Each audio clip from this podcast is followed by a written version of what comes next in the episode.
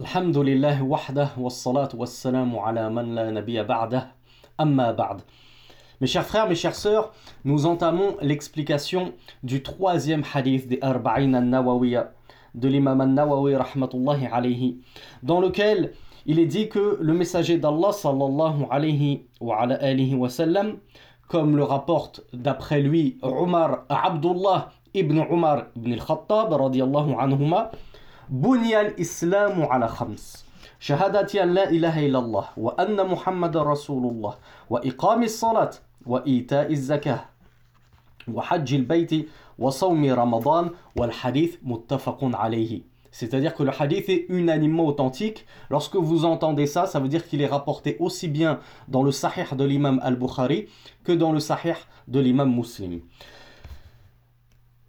Ce hadith nous paraît très simple en évidence et pour ceci, nous allons nous contenter, insha'Allah, je vais essayer de faire des efforts, de ne rapporter que les propos du shir et de m'abstenir de tout commentaire personnel, si ce n'est un ou deux lorsque cela, le besoin s'en fera sentir. Et vous verrez la différence entre le charh d'un alim, comme Shir Abdul Muhsin al-Abbad, et le charh qu'en font Awamun Nas, les, les, les gens de la masse, dont je fais partie. Le shir Abdul Muhsin al-Abbad حفظه nous dit قوله بني الإسلام على خمس فيه بيان عظم شأن هذه الخمس Il y a dans la parole du messager d'Allah, alors je vous demande pardon, j'ai complètement oublié de traduire en préambule le hadith. Donc, Abdullah ibn Umar ibn al-Khattab radiallahu anhuma nous rapporte que le messager d'Allah sallallahu alayhi wa, alayhi wa sallam a dit L'islam a été bâti sur cinq, entre crochets, c'est-à-dire cinq choses. L'attestation qu'il n'y a d'autre Dieu qu'Allah et que Mohammed est le messager d'Allah. Première chose, la double attestation de foi. La prière, l'accomplissement de la prière. Deuxième chose. Et le fait de donner l'aumône. Et notamment ici, ce qui est voulu, c'est l'aumône obligatoire. Wahajjil bait, ce n'est pas une erreur. Ici, dans l'ouvrage d'An Nawawi, il est mentionné Hajjil Bayt, le pèlerinage, en quatrième position. C'est-à-dire Hajjul Bayt, c'est-à-dire effectuer le pèlerinage à la maison sacrée. C'est-à-dire à la Mecque, à la Kaaba, à la Mecque. Wasawmi Ramadan, cinquièmement, le jeûne du mois de Ramadan. Donc, Cheikh Abdul Muhsin al-Abbad nous dit il y a dans la première partie de la phrase Buniyal Islam ala Khams, l'islam a été construit, elle a été bâtie sur cinq. Shir Abdul Muhsin al-Abbad nous dit que le messager d'Allah employait cette formule, cette expression pour montrer l'importance de ces cinq choses-là. Et que l'islam repose sur ces cinq piliers-là. وهو تشبيه معنوي بالبناء الحسي فكما أن البنيان الحسي لا يقوم إلا على أعمدته فكذلك الإسلام إنما يقوم على هذه الخمس et Cheikh Abdul Muhsin al-Abad nous dit, et c'est une image pour illustrer que de la même façon qu'un édifice, une maison, un bâtiment, ce que tu veux, ne peut reposer que sur des fondations, il n'y a pas d'édifice, il n'y a pas de bâtiment sans fondation préalable, et bien de la même façon, Rasulullah a illustré l'islam comme si c'était un édifice qui reposait sur ces cinq fondations qu'il a narrées dans le hadith.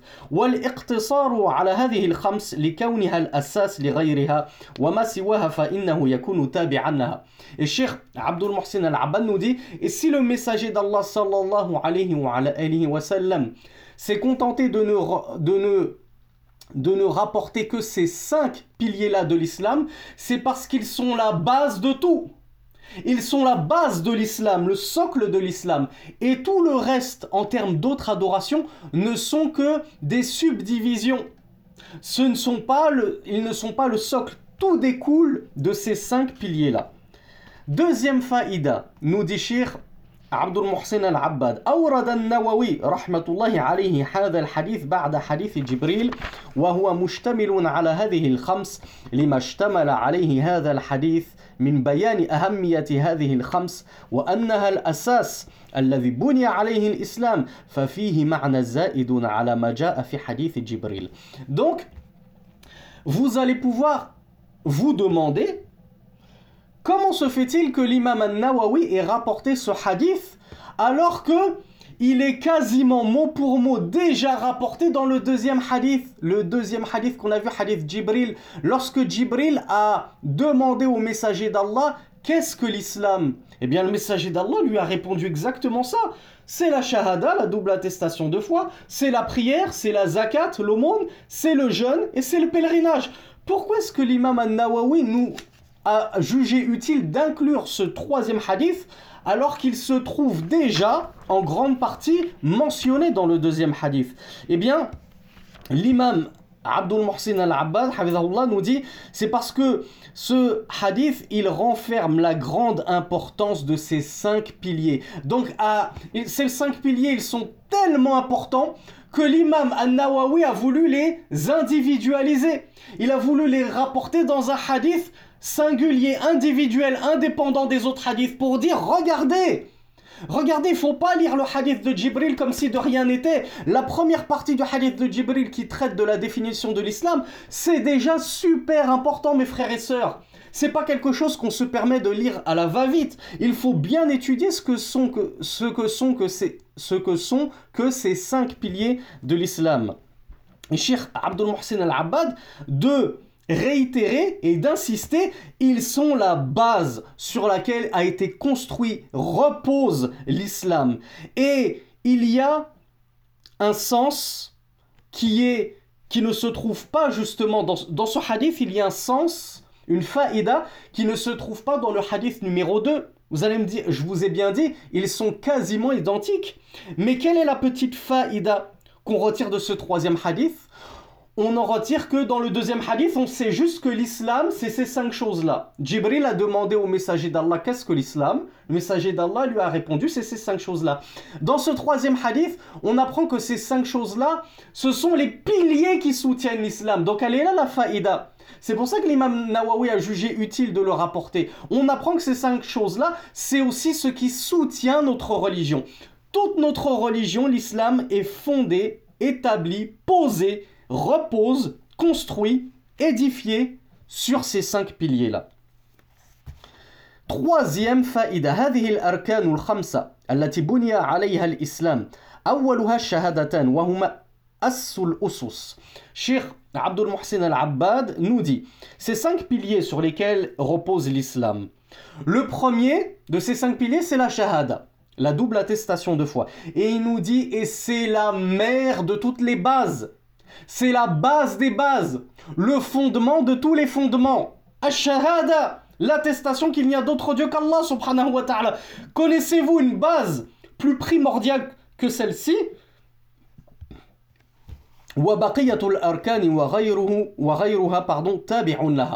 Quant aux autres piliers de l'islam, ils sont tributaires de ce pilier-là. La prière, la zakat, le jeûne, le pèlerinage, ils ne sont tributaires, c'est-à-dire ils sont dépendants de ce premier pilier qui est Ash-Shahada. Parce que si déjà tu n'as pas concrétisé ce premier pilier qui est Ash-Shahada, à quoi, à, quoi, à quoi vont te servir les cinq autres piliers? À quoi va te servir ta prière, ta zakat, ton jeûne? Si tu es mécréant si tu refuses d'attester qu'il n'y a d'autre Dieu qu'Allah et que Muhammad est le messager d'Allah sallallahu alayhi wa alayhi wa sallam. فلا تنفع هذه الأركان وغيرها من الأعمال إذ لم إذا لم يكن مبنية على هاتين الشهادتين. Cheikh Abdul Muhsin al-Abbad nous dit ces autres fondements que sont la prière, la zakat, le jeûne, le pèlerinage et, tous les, et toutes les autres œuvres, la piété filiale, le fait de manger halal et de, s'interdire du halal, euh, pardon, le fait de manger halal et de s'éloigner du haram, le fait d'être muhsin, d'être chaste, pudique, toutes ces bonnes œuvres de l'islam. Cheikh Abdul Muhsin al-Abbad nous dit, elles ne, elles ne te profiteront en rien si tu n'as pas déjà apporté le premier pilier de l'islam, qui est l'attestation de foi. Il nous dit, toutes ces œuvres-là, elle repose elle-même sur Ash-Shahada. Donc l'islam repose sur ces cinq piliers et toutes les bonnes œuvres de l'islam, elles sont toutes tributaires dépendantes de ash-shahada. C'est la base des bases. ومقتضى شهادة أن لا إله إلا الله أن لا يعبد إلا الله ومقتضى شهادة أن محمد رسول الله أن تكون العبادة وفقا لما جاء به الرسول sallallahu alayhi wa ala wa sallam. Abdul Muhsin al-Abbad, hafidhahullah, nous dit ensuite que l'implication de l'attestation La ilaha illallah, L'implication, c'est que tu n'adores nul autre qu'Allah subhanahu wa ta'ala. On aura de cesse de le répéter. Akhil, Habib, Urtil Karima, à quoi te sert tes longues veillées nocturnes en prière?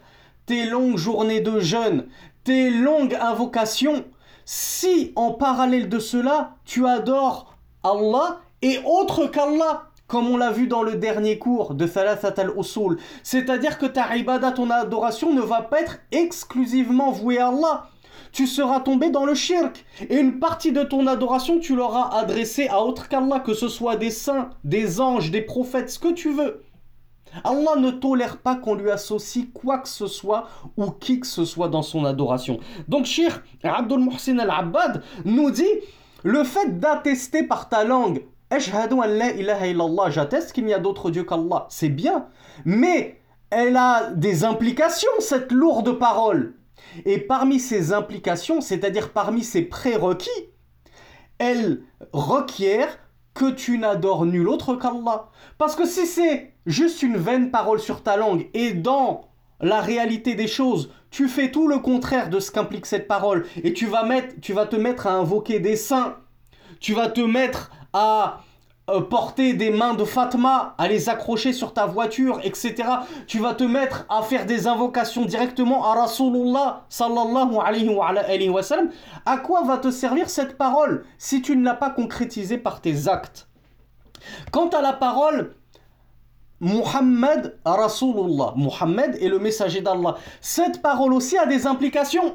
Ce ne sont pas juste des mots que j'aligne sur ma langue et puis Stop, ça s'arrête là, je n'œuvre pas en fonction de cela. Non, Cheikh Abdul Muhsin al-Abbad nous dit que l'implication de l'attestation que le Mohammed est le messager d'Allah sallallahu alayhi wa, c'est que ta ibada, ton adoration, elle soit en corrélation, c'est-à-dire en adéquation, c'est-à-dire qu'elle soit selon tout ce que le messager d'Allah sallallahu alayhi wa, a apporté. Qu'est-ce que ça veut dire? Ça veut dire que si une partie de ta ibada, de ton adoration, elle diffère, elle diverge, elle s'écarte de l'adoration que nous a apporté Rasulullah, tu vas prier autrement que le messager d'Allah. Tu vas jeûner d'une façon que le messager d'Allah sallallahu alayhi wa sallam n'a pas apporté tu vas sortir ta zakat d'une façon que le prophète sallallahu alayhi wa, sallam n'a pas explicité.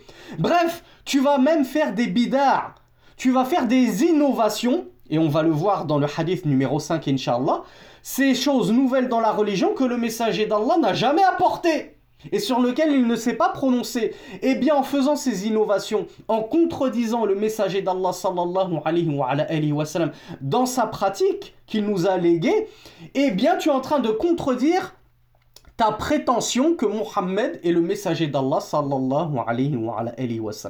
Car cette double attestation de foi, elle veut dire, premièrement, que tu n'as pas le droit d'adorer un autre qu'Allah, et que cet adorer Allah, tu ne peux l'adorer que selon la voix du messager d'Allah sallallahu alayhi wa, sallam. Tu ne peux pas l'adorer selon l'enseignement de ton gourou Fawzi al-Karkari qui te dit qu'il faut que tu t'habilles en clown et que tu sautes et que tu tournes comme un possédé en faisant des hou hou hou. Est-ce que le messager d'Allah a porté ça? Non Donc, à quoi te sert de dire Ashhadu anna Muhammad Rasulullah si tu vas adorer Allah par autre que la voix du messager d'Allah sallallahu alayhi wa. Il est très important de comprendre ça mes frères et c'est pour ça que je vous dis regardez, vous pensez que ce hadith là il est tout simple, il est évident. L'islam repose sur cinq piliers, la shahada, la prière, la ça y j'ai fini. Il est trop simple ce hadith. Il n'y a même pas besoin d'explication. Subhanallah, est-ce que tu saurais l'expliquer correctement aux gens? Est-ce que juste le, premier pilier à shahada, est-ce que tu en as saisi tout le poids, toute la responsabilité qu'il y a dans cette parole?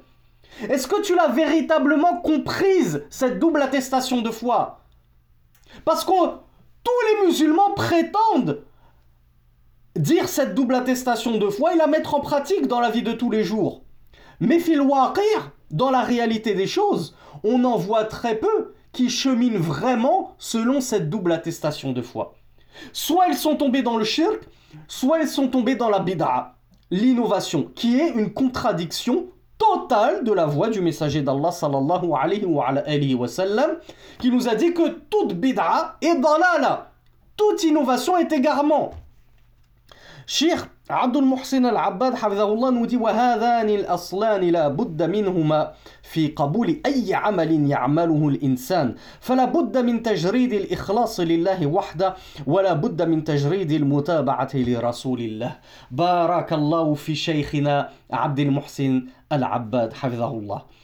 Il nous a résumé toute l'affaire. Akhi, et je reçois parfois cette question qui peut vous sembler anodine, Mais si les gens se posent cette question, ben c'est une bonne chose. Ça veut dire qu'ils sont scrupuleux. Ça veut dire qu'ils ont peur que leurs actes ne soient pas acceptés. Cette question que je reçois, c'est comment savoir si mes actes sont acceptés d'Allah subhanahu wa ta'ala?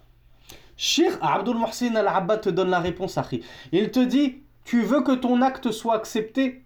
Tu as juste deux conditions à remplir. La première, c'est que ton acte, cette œuvre que tu es en train de faire, elle ne soit vouée que pour la face d'Allah. Elle ne soit destinée qu'à Allah Azzawajal. Tu ne fais pas cette œuvre pour faire plaisir à ton père, à ta femme, à, aux gens de la mosquée qui te regardent. Après euh, Salat al-Aisha, tu vas faire un, tarawih à toi tout seul de 23 unités pour que les gens disent Oh là là, regardez comme il est pieux. Ça fait une heure qu'il est en train de prier, des nawafil. Subhanallah. Non. Si tu veux que ton acte soit accepté, première condition, c'est que tu ne le fasses que pour Allah. Tu enlèves tout ce qui est orgueil, ostentation, associationnisme, carrément, à shirk. Et deuxième condition, cet acte, il doit, être, comme on l'a dit, en adéquation avec ce qu'a apporté le messager d'Allah. Donc si tu fais un, une bid'a, une innovation, que tu destines sincèrement à Allah subhanahu wa ta'ala, tu vas dire, moi, à partir de maintenant, le Fajr, je le prie plus en deux rak'as, c'est trop fastoche. Je le prie maintenant en quatre rak'as. Et je parle pas des deux rak'as surérogatoires avant les deux rak'as euh, obligatoires. Moi, je dis, je fais mes deux rak'as surérogatoires lorsque j'entends la vanne. Et après mon Fajr, en lui-même, l'obligatoire, je vais le composer de quatre rak'as. Parce que j'aime trop Allah, je vais en faire deux fois plus que les autres. Et cette, et cette prière, tu la destines vraiment à Allah seul. Tu l'as fait pour personne d'autre que lui. Tu ne cherches à plaire à personne d'autre qu'Allah. Est-ce que, cette œuvre, cet acte, cette prière, elle est acceptée? Non. Comment je le sais? Je ne connais pas Al-Raib. Je ne devance pas Allah dans l'invisible. Je le sais parce que cet acte, il a contredit la voix du messager d'Allah sallallahu alayhi wa. Et c'est notre messager qui nous a dit, comme on va le voir, je ne veux pas vous spoiler comme j'ai l'habitude de le faire, mais dans le hadith numéro 5, c'est lui-même qui nous dit tout acte sur lequel nous n'avons pas donné notre ordre, c'est-à-dire toute œuvre sur laquelle nous n'avons, nous, nous sommes pas, que toute œuvre que nous n'avons pas apportée, et quand il dit nous, il parle de lui, Rasulullah, elle est rejetée. Donc c'est Rasulullah qui t'a dit il y a 1400 ans, en gros, bil ma'na, cette prière de Kataraka du Fajr que tu es en train de faire, en, en, en innovant là-dedans, cette prière sera rejetée, elle ne sera pas acceptée, quand bien même tu avais rempli la première condition qui était al-ikhlas, l'exclusivité du culte. Tu le faisais exclusivement pour Allah subhanahu wa ta'ala. Donc ces deux conditions sont sine qua non pour l'acceptation des œuvres, nous déchire Abdul Muhsin al-Abbad, Il faut que ton œuvre, elle soit vouée exclusivement à Allah, al-Ikhlas, qui contredit al-Shirk, Deuxième condition, il faut que cette œuvre, elle soit telle que nous l'a apprise le messager d'Allah sallallahu alayhi wa, alayhi wa sallam. Ce qui exclut les innovations, tout simplement. Quatrième faïda que nous rapporte Cheikh Abdul Mohsin al-Abbad. Il nous dit قال الحافظ في الفتح يعني الحافظ ابن حجر في فتحه فتح الباري شرح صحيح الإمام البخاري فإن قيل لم يذكر الإيمان بالأنبياء والملائكة وغير ذلك مما تضمنه السؤال مما تضمنه سؤال جبريل عليه السلام. أجيب بأن المراد بالشهادة تصديق الرسول فيما جاء به فيستلزم جميع ما ذكر من المعتقدات. وقال الإسماعيلي هو من باب تسمية الشيء ببعضه كما تقول قرأت الحمد وتريد به جميع الفاتحة وكذا تقول مثلا شهدت برسالة محمد وتريد جميع ما ذكر والله أعلم Ça, c'est une petite faïda que nous rapporte, que tient Cheikh Abdul Mohsen al-Abbad de l'imam Ibn Hajar al-Asqalani, le fameux auteur de la plus monumentale explication de Sahih al-Bukhari, Fathul Bari. Al-Hafiz Ibn Hajar nous dit si on nous demande pourquoi est-ce que dans ce hadith le messager d'Allah sallallahu alayhi wa, sallam n'a pas évoqué la croyance en les messagers, en les anges et autres que cela parmi ce qui est compris dans le hadith de Jibril Hein, la croyance au jour dernier, la croyance au destin. Après tout, est-ce que ceci n'est pas la base de, notre croyance et donc de l'islam? Est-ce que celui qui ne croit pas au jour dernier, on peut dire qu'il est musulman, musulman? Non Donc il n'y a pas d'islam pour celui qui rejette le jour dernier. Donc, cher l'imam Ibn Hajar nous dit comment ça se fait que Rasulullah Là, il est en train de nous rapporter tous les fondements de l'islam, ce sur quoi l'islam repose, et il n'a pas évoqué al-iman, la foi, en ces choses-là, les anges, les prophètes, etc., les livres d'Allah. Eh bien, lui sera répondu que la signification de la shahada, et notamment de la deuxième partie de la shahada, implique d'ajouter foi en tout ce que le messager d'Allah sallallahu alayhi wa, sallam a apporté. Ce qui implique lui-même, ce qui implique en lui-même d'ajouter foi en tout, en tout ce que le messager d'Allah sallallahu alayhi wa, sallam nous a apporté en termes de croyance. Donc, Ibn Hajar te dit, lorsque tu dis Ashhadu anna Muhammadan Rasulullah, j'atteste que Muhammad sallallahu alayhi wa, alayhi wa sallam, et le messager d'Allah, ceci implique, c'est pour ça que je vous disais, est-ce qu'on a vraiment compris, ça paraît simple, mais est-ce qu'on a vraiment compris toutes les implications de cette parole?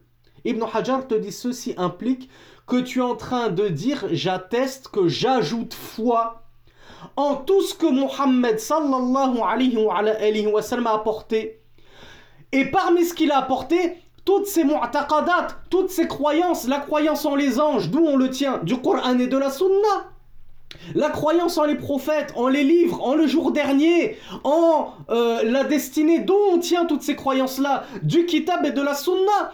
Donc lorsque tu dis j'atteste que Mohammed, j'atteste qu'il n'y a d'autre Dieu qu'Allah et que Mohammed est son messager, tu es en train de dire j'atteste que je crois en toutes ces choses-là. Donc voilà pourquoi dans ce troisième hadith, on, Mohammed sallallahu alayhi wa, n'a pas tout réuni, ré, euh, à nouveau toutes ces branches de la foi, les six fondements de la foi notamment. Il n'a il a pas eu besoin de le répéter, Mohammed sallallahu alayhi wa, sallam. Pourquoi? Parce qu'il suffisait de lui, de nous dire que parmi les piliers de l'islam, il y a la double attestation de foi. Et la double attestation de foi, ben, elle renferme tout ça. Parce que lorsque j'atteste que j'ai foi en Allah et en son messager, je suis en train d'affirmer que je crois en tout ce qu'ils nous ont apporté, dans le Coran et dans la Sunna. Vous comprenez? Comment ont expliqué euh, cette subtilité les savants. Et Al-Ismaili a donné une autre explication. Il a dit c'est ça, c'est euh, une métaphore où on désigne en fait euh, le tout pour une partie pour parler du tout. Comme lorsque la personne dit j'ai lu Alhamd. Et ce qu'il veut dire, ce qu'il sous-entend, c'est pas juste qu'il a lu le mot Alhamd. Ce qu'il sous-entend, c'est qu'il a lu la sourate Al-Fatiha qui commence par Alhamdulillahi Rabbil Alamin. Donc parfois tu prononces, tu parles d'une chose, mais en fait tu parles d'une partie de cette chose pour désigner le tout. Et bien là il nous dit, là Rasulullah nous a dit, c'est la shahada que, Rasul, que Mohammed est Rasulullah. il a employé une partie, alors qu'en fait, ce qui était voulu, c'était le tout, c'est-à-dire tout ce qu'implique la shahada, la double attestation de foi. Cinquième faïda, أهم أركان الإسلام الخمسة. بعد الشهادتين الصلاة. وقد وصفها رسول الله صلى الله عليه وعلى آله وسلم بأنها عمود الإسلام كما في حديث وصيته لمعاذ بن جبل وهو الحديث التاسع والعشرون من هذه الأربعين وأخبر أنها آخر ما يفقد من الدين وأول ما يحاسب عليه العبد يوم القيامة. انظر السلسلة الصحيحة انظر السلسلة الصحيحة l'Albani. Euh, et on va décrire les hadiths plus, plus loin. Cinquième faïda, Cheikh Abdul Mohsin Al-Abban nous dit Le plus important des piliers, de ces cinq piliers de l'islam, après Ash-Shahadatain, après la double attestation de foi, c'est lequel? C'est la prière. Après l'attestation de foi, il n'y a pas de pilier plus important en islam que la prière. Il nous dit, le messager d'Allah sallallahu a décrit la prière comme étant Amoud islam, c'est-à-dire le pilier de l'islam. C'est comme si en fait l'islam n'avait qu'un seul pilier, une seule colonne, une seule colonne vertébrale. Et l'islam c'est la tête, la tête elle repose sur la colonne vertébrale, eh bien l'islam c'est la tête et sa colonne vertébrale c'est la prière. C'est le pilier de l'islam. Comme l'a décrit Rasulullah sallallahu alayhi wa, sallam. Et comme on le trouve, nous dit Cheikh Abdul Muhsin al-Abbad, dans un hadith qui va suivre, le hadith de Mu'adh ibn Jabal, qui est le numéro 29 de ces Arba'in al-Nawawiyya. Et le messager d'Allah nous a aussi informé que la prière, c'est la dernière chose qui allait disparaître de la religion. Et c'est aussi la première chose sur laquelle les serviteurs se feront juger Yawm al-Qiyamah au jour de la rétribution. Et Shir nous dit, euh, pour ceux qui veulent creuser le sujet, mais comme normalement, je, n'ai de cesse de le rappeler, normalement ceux qui m'écoutent n'ont pas la langue arabe, et ou alors comprennent très mal l'arabe, ils pataugent dans la langue arabe, ils ne pourront pas euh, aller consulter les références que nous donne Shir pour plus de précision qui euh, sont les hadiths 1739, 1358 et 1748 de la silsila sahiha de l'imam al-Albani rahmatullahi alayhi. C'est par la prière que s'opère la distinction entre le croyant et le mécréant. Al-mu'min wal kafir. Comme dans un hadith du messager d'Allah, il n'y a entre euh, le serviteur et le coufre que la prière. C'est-à-dire que si tu délaisses la prière, tu tombes dans le coufre. La prière, elle va faire barrage entre toi et le coufre, inshallah. Donc, la prière, c'est ce qui... Et, ça, c'est l'avis de Sheikh Abdul Mohsin al-Abad. C'est l'avis d'un très, très, très grand nombre de nos savants salafis contemporains que celui qui abandonne la prière, même par paresse, est mécréant. C'était l'avis de l'imam Ahmed ibn Hanbal et c'était surtout l'avis qui faisait objet de consensus du temps des compagnons. Car il a été rapporté que les compagnons, alayhim, ne considéraient aucun acte comme étant un annulatif de l'islam, ne considéraient aucun acte dont l'abandon était un annulatif de l'islam, si ce n'était la prière. Il n'a pas été rapporté euh, un avis contraire des compagnons. Il n'y a pas un compagnon dont il nous ait rapporté l'avis que non, non, non, moi je suis pas d'accord, celui qui abandonne la prière, il n'est pas kafir. Ça faisait, c'est ce qu'on appelle un ijmar euh, soukouti un peu. C'est un, un ijmar, un consensus tacite. Tous les compagnons étaient de cet avis-là. Celui qui abandonne la prière, il est kafir. Donc, cher, c'est pour ça que cher Abdul Mohsin al-Abbad nous dit la prière, c'est ce qui distingue le croyant du mécréant. Tu pries pas, bah t'es mécréant. Euh, c'est bon, l'affaire elle est réglée. Il n'y a même pas besoin de chercher à savoir si tu jeûnes, si tu fais, euh, si tu donnes ta zakat, si tu pars au pèlerinage, si tu portes le voile, si tu te laisses pousser. Ça y est, tu fais pas la prière, c'est bon. Ton affaire est entérinée. Passons à la suite. Passons au cas suivant. Cher Abdul Mohsin al-Abbad nous dit que ce hadith, hein, que, la, que la prière c'est ce qui fait le distinguo entre le croyant et, le mécréant, vous le trouverez, nous dit Cheikh Abdul Mohsin al-Abbad, dans le Sahih de Muslim, hein, parce qu'il est authentique, hein, ne pensez pas que c'est un hadith daif ou quoi que ce soit, sous le numéro 134.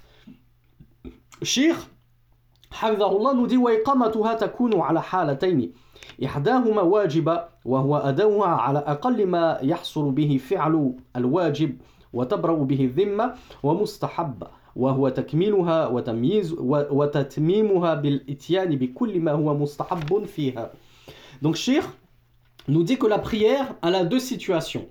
Il y a la prière qui est obligatoire de faire et c'est la prière qui remplit euh, toutes les obligations justement.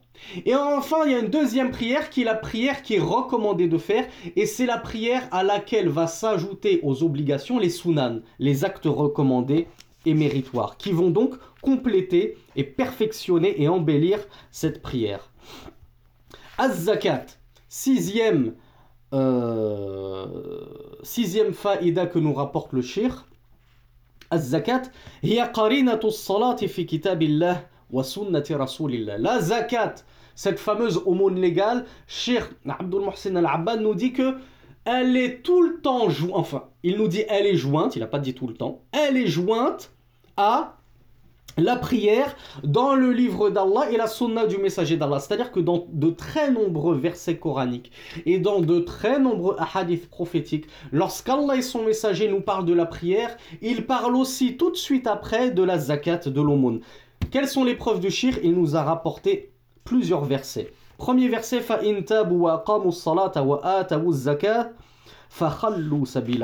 Premier verset s'ils se repentent et accomplissent la prière et s'acquittent de la zakat, s'acquittent de l'aumône. Tout de suite Allah a mis l'aumône tout de suite après la prière. Alors laissez-les, ne leur causez plus de tort. Deuxième verset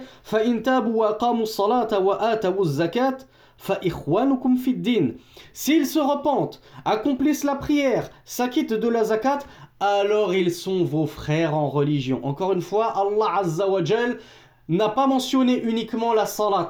Il a dit as-salat et az-zakat. Ça veut dire que c'est très important. Comment se fait-il, mes frères et sœurs, qu'on soit un si grand nombre à ignorer tout de la zakat? Je ne sais même pas si je suis éligible. C'est-à-dire, je ne sais même pas si je suis soumis à la zakat. Je ne sais même pas quand je dois la sortir. Je ne sais même pas comment la sortir. Je ne sais même pas sur combien la sortir. Je ne sais même pas à qui la sortir. Je ne sais rien de la zakat.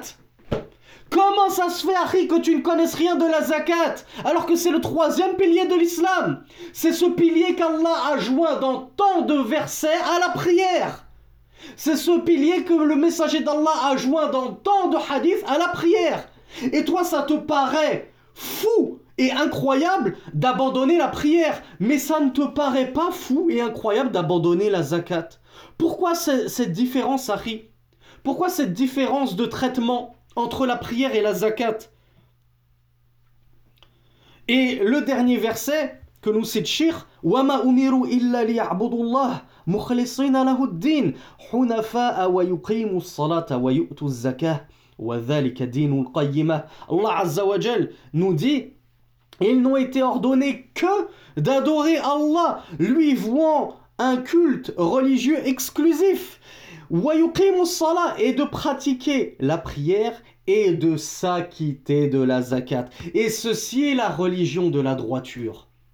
La religion de la droiture, Harry, c'est pas que la prière, c'est aussi de t'acquitter de la zakat. Tu ne peux pas rester dans le flou. Et très modestement, nous avons essayé de nous acquitter de ce fard kifaya, de cette responsabilité générale, cette obligation collective, qu'est l'enseignement de la zakat. On y a dédié trois vidéos à la zakat.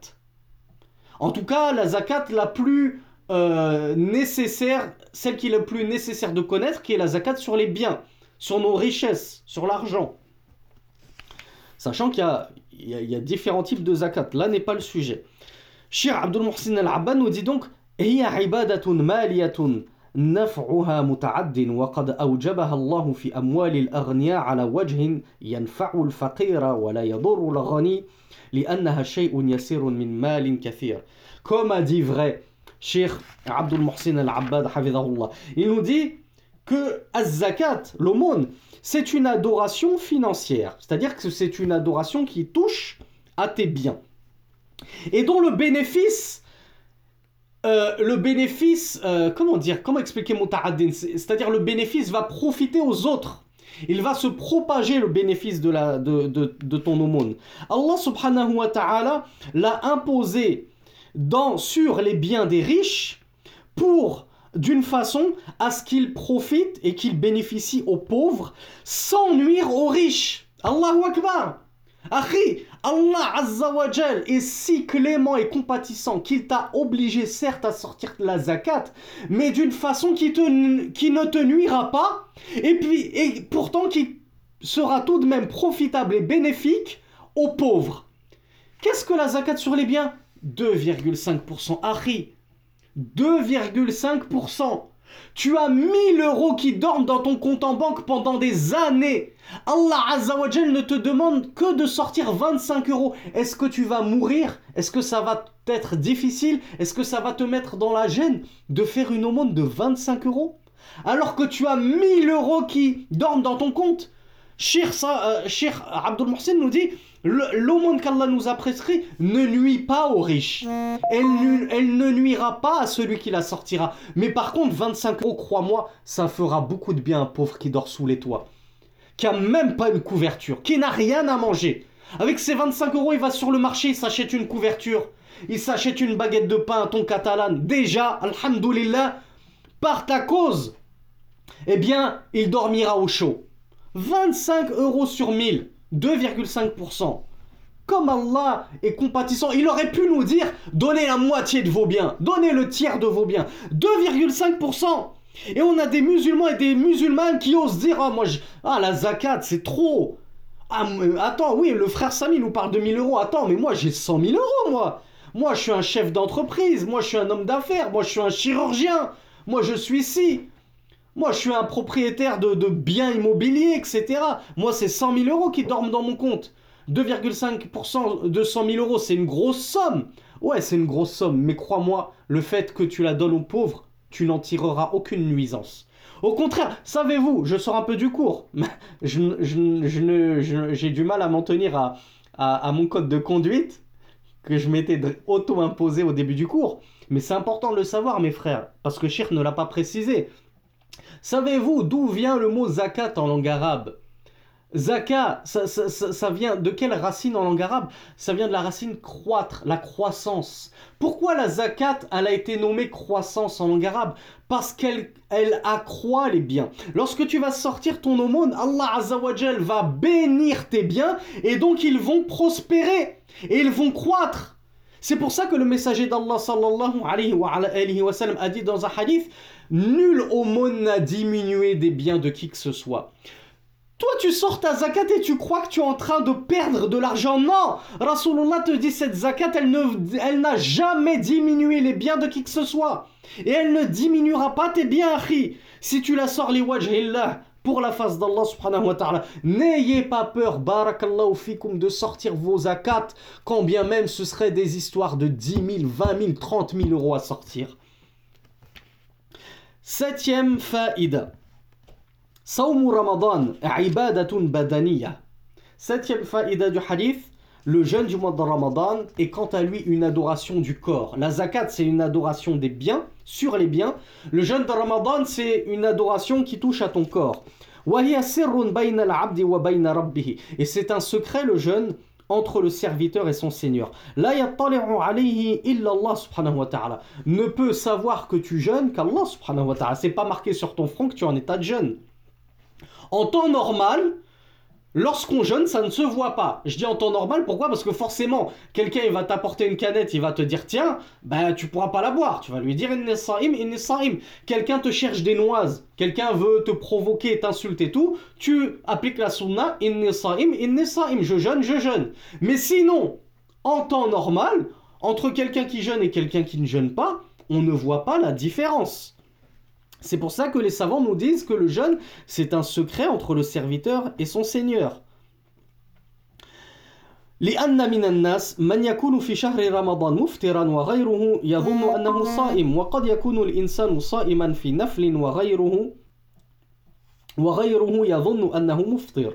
Donc Cheikh nous dit car il y a des gens qui en plein mois de Ramadan ne jeûnent pas et d'autres pensent qu'ils jeûnent. Pour les frères qui sont mariés et, et, qui ont des enfants notamment, n'est-il pas vrai que on a forcément un, moment dans le mois où nos femmes doivent s'arrêter de jeûner? Elles ne peuvent pas se jeûner à cause de leur cycle menstruel.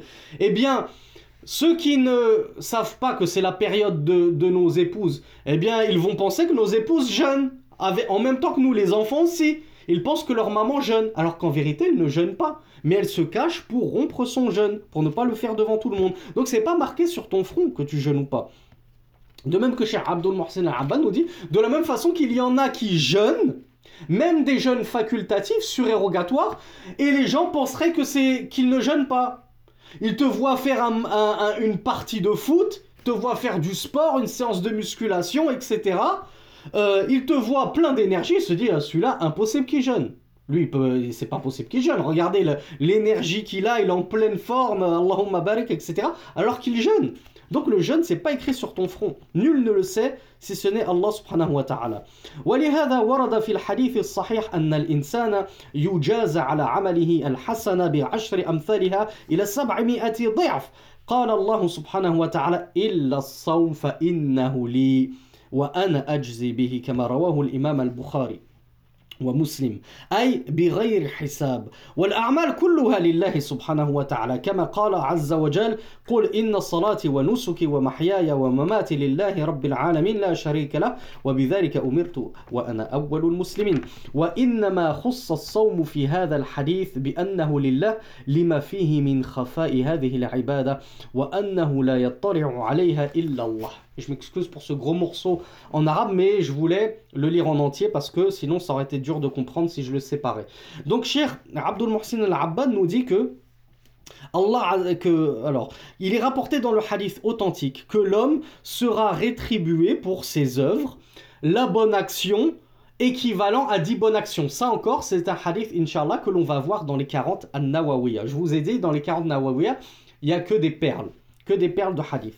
Donc dans un hadith, on le sait, que le messager d'Allah dit que l'homme sera rétribué pour ses œuvres, la bonne action, excusez-moi, je vais mettre en silencieux pour pas que ça vous gêne, la bonne action étant rétribuée et comptabilisée comme 10 bonnes actions.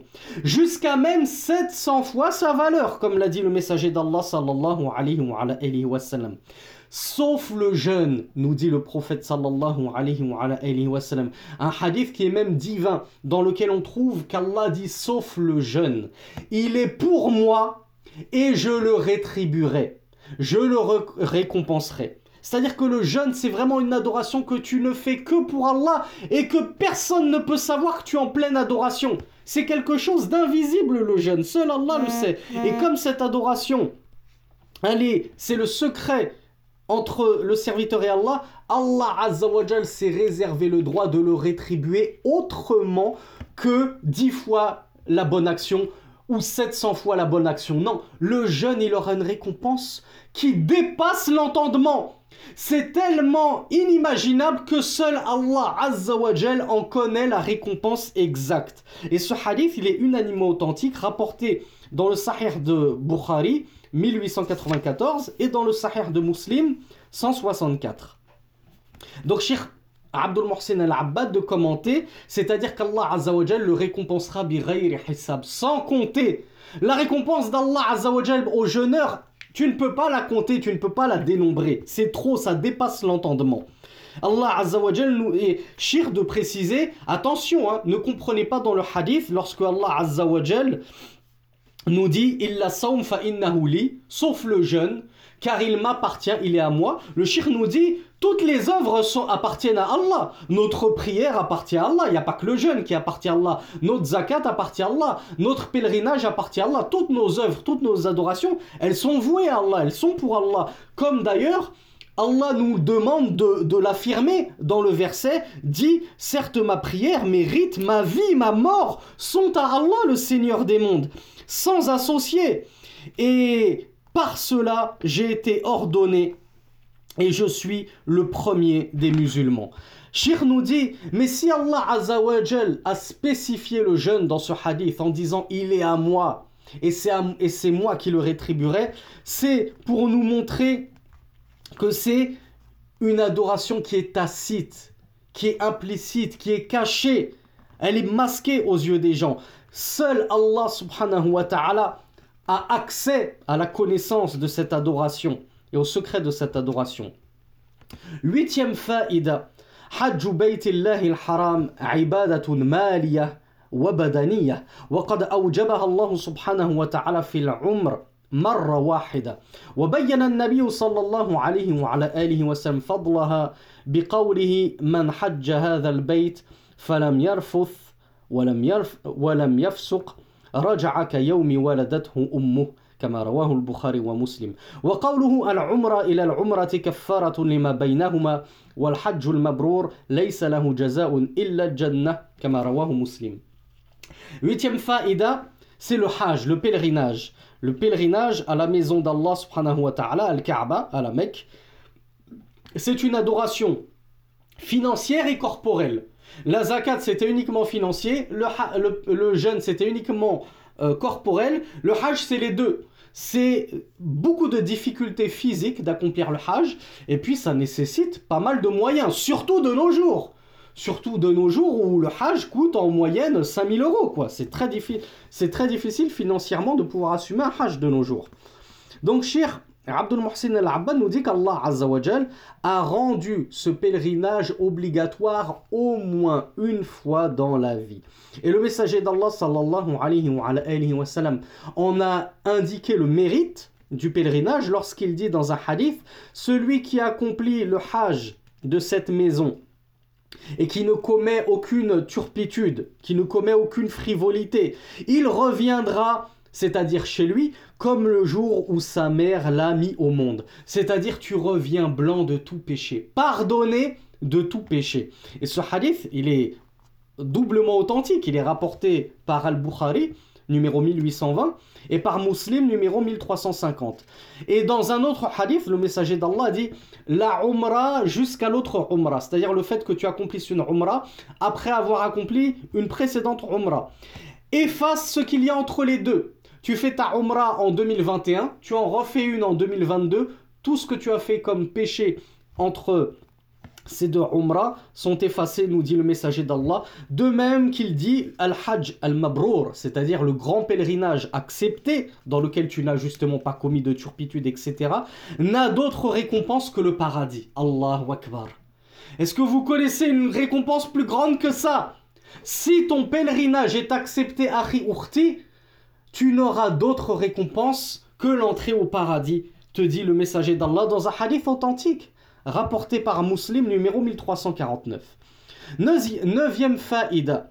شيخ نودي هذا الحديث بهذا اللفظ جاء فيه تقديم الحج على الصوم وهو بهذا اللفظ أورده البخاري في أول كتاب الإيمان في صحيحه وبنى عليه ترتيب كتابه وبنى عليه ترتيب وبنى عليه ترتيب كتابه الجامع الصحيح فقدم كتاب الحج فيه على كتاب الصيام Cheikh Abdul Mohsin al-Abbad nous dit Alors moi je vous dis d'abord, je vous pose la question mes frères, mes sœurs. Est-ce que vous avez remarqué quelque chose d'étonnant?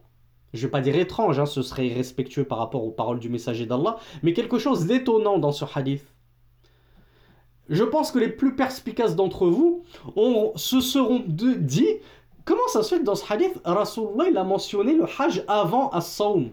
Nous, on, nous a toujours dit que le jeûne, euh, il passait avant le pèlerinage.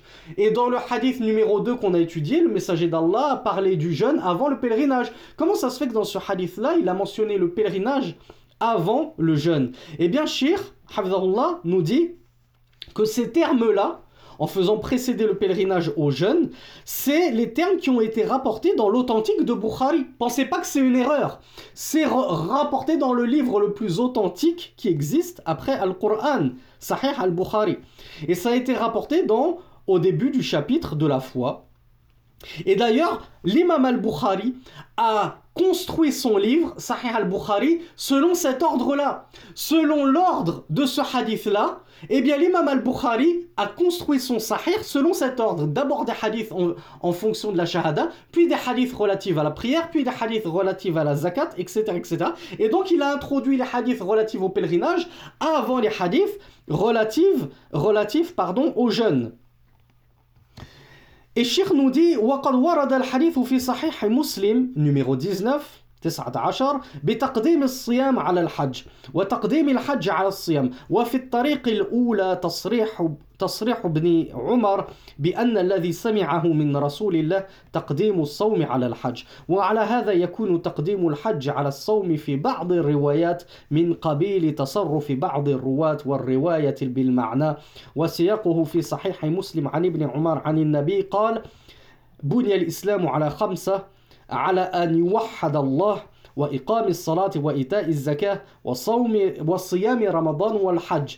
فقال رجل الحج والصيام والحج وصيام رمضان؟ قال لا صيام رمضان والحج. هكذا سمعته من رسول الله صلى الله عليه وعلى آله وسلم. الشيخ عبد المحسن العبان nous dit que ce hadith, il a aussi été rapporté, comme on l'a vu dans l'authentique de Muslim, notamment sous le numéro 19. Il nous dit, mais dans la version de Muslim, c'est d'abord le, le jeûne, as-siyam, et après le pèlerinage, comme on l'a vu dans le hadith numéro 2. C'est dans le même ordre. Et il y a une version aussi dans Muslim où c'est comme dans Bukhari, d'abord le pèlerinage et ensuite le jeûne. Donc dans l'authentique de Muslim, il y a les deux versions celle qui fait précéder le Hajj et celle qui fait précéder As-Siyam. Il nous dit, mais concernant la première version, c'est-à-dire celle qui fait précéder le jeûne sur le pèlerinage, c'est ce qu'il est explicitement évoqué de Ibn Omar anhu comme l'ayant entendu c'est-à-dire de ses propres oreilles du messager d'Allah sallallahu alayhi wa, sallam. Et donc Shir Abdul Muhsin al-Abad nous dit que la deuxième version dans laquelle on trouve que c'est le pèlerinage qui devance le jeûne, ça doit être euh, un lapsus d'un des rapporteurs du hadith, ou bien il a rapporté le hadith bil ma'na, c'est-à-dire selon son sens. Il n'a pas trop fait attention au tartib, à l'ordre et à l'organisation des piliers. Et ceci est prouvé car dans la version de Muslim, d'après Ibn Omar, il a dit, j'ai entendu, le messager d'Allah a dit, l'islam est construit sur cinq. Que on adore Allah. Allah, c'est-à-dire qu'on adore Allah. Qu'on accomplisse la prière, qu'on donne la zakat, l'aumône, qu'on jeûne Ramadan et qu'on fasse le pèlerinage. Un homme lui a dit le pèlerinage et le jeûne de Ramadan. C'est-à-dire, il a cru que Ibn Omar s'était trompé lorsqu'il a dit le jeûne, puis et le pèlerinage. Il a d'abord commencé par le jeûne, Ibn Omar. Donc l'homme lui a inversé les choses. Il lui a dit euh, le pèlerinage et le jeûne de Ramadan. Ibn Omar lui a dit non, le jeûne de Ramadan et le pèlerinage. Ainsi les entendus du messager d'Allah sallallahu alayhi wa ala alihi wa sallam. Dixième faïda. هذه الأركان الخمسة وردت في الحديث مرتبة حسب أهميتها وبدأ فيها بالشهادتين اللتين هما أساس لكل عمل يتقرب به إلى الله سبحانه وتعالى ثم بالصلاة التي تتكرر في اليوم والليلة خمس مرات فهي صلة وثيقة بين العبد وبين ربه. ثم الزكاة التي تجب في المال إذا مضى عليه حول ولأن نفعها متعد. ثم الصيام الذي يجب شهرا في السنة وهو عبادة بدنية نفعها غير متعد. ثم الحج الذي لا يجب في العمر إلا مرة واحدة. Dixième faïda, Cheikh Abdul Muhsin al-Abbad, nous dit. Ces cinq piliers qui ont été rapportés dans le hadith de manière agencée, organisée, pas dans le désordre. Ils ont été organisés selon leur ordre d'importance. Et c'est pour ça que le messager d'Allah sallallahu alayhi wa, sallam a commencé par la double attestation de foi, qui est, comme on l'a dit, le socle de toute adoration, c'est-à-dire la base de toute œuvre qui nous rapproche d'Allah subhanahu wa ta'ala. Pas d'œuvre sans tawhid au préalable, c'est logique. Puis, qu'est-ce qu'il vient juste après le tawhid, la double attestation de foi? Eh bien, c'est la prière. La prière qui se répète, comme nous le dit Shir Abdul Muhsin al-Abbad, cinq fois dans la journée et la nuit. Et c'est le lien euh, solide entre le serviteur et son Seigneur. Puis, en ordre d'importance, vient az-zakat, l'aumône, qui est une obligation dans les biens lorsque s'est écoulé sur ces biens la période d'une année révolue. Et quand on parle de biens, on parle de biens euh, notamment pour les richesses, parce que c'est ce qui nous concerne le plus, de bien économiser. On parle des économies. Et parce que cette zakat, en plus, son profit se répercute sur autrui. Son profit se propage. Tu vas faire, tu vas faire profiter beaucoup de personnes de ta zakat. Donc, tu vas toucher beaucoup de personnes. C'est une ibada, une adoration qui va profiter à beaucoup de monde, la zakat. Tandis que le jeûne, qui n'arrive qu'un mois dans l'année, ne profite qu'à toi-même. Et c'est une adoration qui touche ton corps. Puis, en dernière position d'importance, quand bien même ça reste un pilier, hein, c'est pas, ça veut pas dire que c'est pas trop important. Ça reste un des cinq piliers de l'islam. Attention, ne comprenez pas à l'envers. Mais sur les cinq, c'est celui qui arrive en dernier et c'est celui qui n'est obligatoire d'effectuer qu'une seule fois dans l'année. C'est le pèlerinage. Bien sûr, à condition d'en avoir les moyens, les capacités physiques et financières.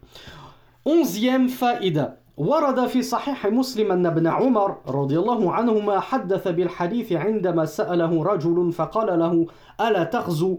ثم ساق الحديث. وفيه الإشارة إلى أن الجهاد ليس من أركان الإسلام وذلك أن هذه الخمس لازمة باستمرار لكل مكلف بخلاف الجهاد فإنه فرض كفاية ولا يكون في كل وقت. شيخ عبد المحسن dit dans ce hadith notamment la version d'Ibn Omar de rapporté dans Muslim il est stipulé que c'est-à-dire quelle est la cause de ce hadith? Il est stipulé qu'un homme a dit à Ibn Omar la tarzo, tu, tu ne pars pas au djihad, toi. Tu ne pars pas en expédition militaire alors Ibn Omar lui a dit non et il lui a cité ce hadith, les cinq piliers de l'islam. Pourquoi il a fait ça Ibn Omar radiallahu anhu? Sheikh nous dit c'est pour lui indiquer que le djihad, il ne fait pas partie des arcanes ou l'islam. Le djihad c'est pas l'un des cinq piliers de l'islam. Il ne fait pas partie des piliers sur lesquels repose et a été bâti l'islam. Mais attention, le djihad est super important et on, le verra aussi dans un autre hadith qui suivra, inshallah, dans Arba'in Nawawiya, où le messager d'Allah a dit que c'était Virwatu Sanamihi, c'est-à-dire c'est, c'est l'apogée de l'islam, c'est l'apex de l'islam. Mais apogée, apex ne veut pas dire que c'est un pilier, un fondement. Il ne fait pas partie des cinq piliers de l'islam, le djihad. Et c'est pour ça que ces cinq piliers euh, sont obligatoires à tout mukallaf. Mukallaf, on l'a déjà étudié plein de fois ce mot-là, c'est le musulman qui a tout son esprit et qui est pubère. Tandis que le djihad n'est pas obligatoire à tout mukallaf. Est-ce que les femmes sont obligées de faire le djihad? Non. Est-ce que celui, euh, euh, quand bien même elles seraient pubères et qu'elles auraient de l'esprit? Non. Donc, alors que la prière, la zakat, le jeûne, le pèlerinage, est-ce qu'ils sont obligatoires à tout mukallaf? Oui. S'ils remplissent les conditions, oui, ils sont, ils sont obligatoires aux hommes comme aux femmes. Contrairement au djihad, nous dit Shir Abdul Muhsin al-Abbad. Il nous dit le djihad, oui, c'est un fard kifaya. C'est pas un fard c'est pas une obligation individuelle, c'est une obligation collective. Si l'armée part au combat, tout le monde n'est pas obligé d'aller se jeter au combat. Et le djihad, il n'a pas à être lancé en tout temps. C'est pas comme la prière où tous les jours tu dois prier. Comme la zakat où chaque année tu dois sortir ta zakat si tu est éligible, que tu es soumis à la zakat, chaque année tu dois faire le mois de Ramadan. Le djihad, non, c'est pas comme ça, c'est pas tout le temps comme ça de manière répétitive. Voilà ce qui distingue le djihad des, des, cinq piliers de l'islam. Et enfin, dernière faïda, le shir nous dit, enfin c'est plutôt un récapitulatif comme à l'habitude du shir, il nous dit yustafadu min al-hadith 1. Bayanu. Parmi ce qu'on retire comme bénéfice de ce hadith, premièrement, c'est l'indication de l'importance de ces cinq piliers, car l'islam repose sur eux. Il a été bâti sur eux. Deuxièmement, on retire la faïda d'illustrer, pour faciliter la compréhension aux gens, des choses, euh, comment dirais-je, des choses intangibles par des choses tangibles. Les choses intangibles, c'est des choses immatérielles qu'on a du mal à, conceptualiser, à se représenter. Eh bien, je vais illustrer cette chose immatérielle par une chose physique, matérielle, tangible, que j'arrive facilement à me représenter. Ainsi a fait le messager d'Allah. J'ai du mal à me représenter comment l'islam peut être bâti sur cinq choses, eh bien tiens, Rasulullah a donné l'exemple d'une fondation, d'un édifice qui repose sur cinq piliers.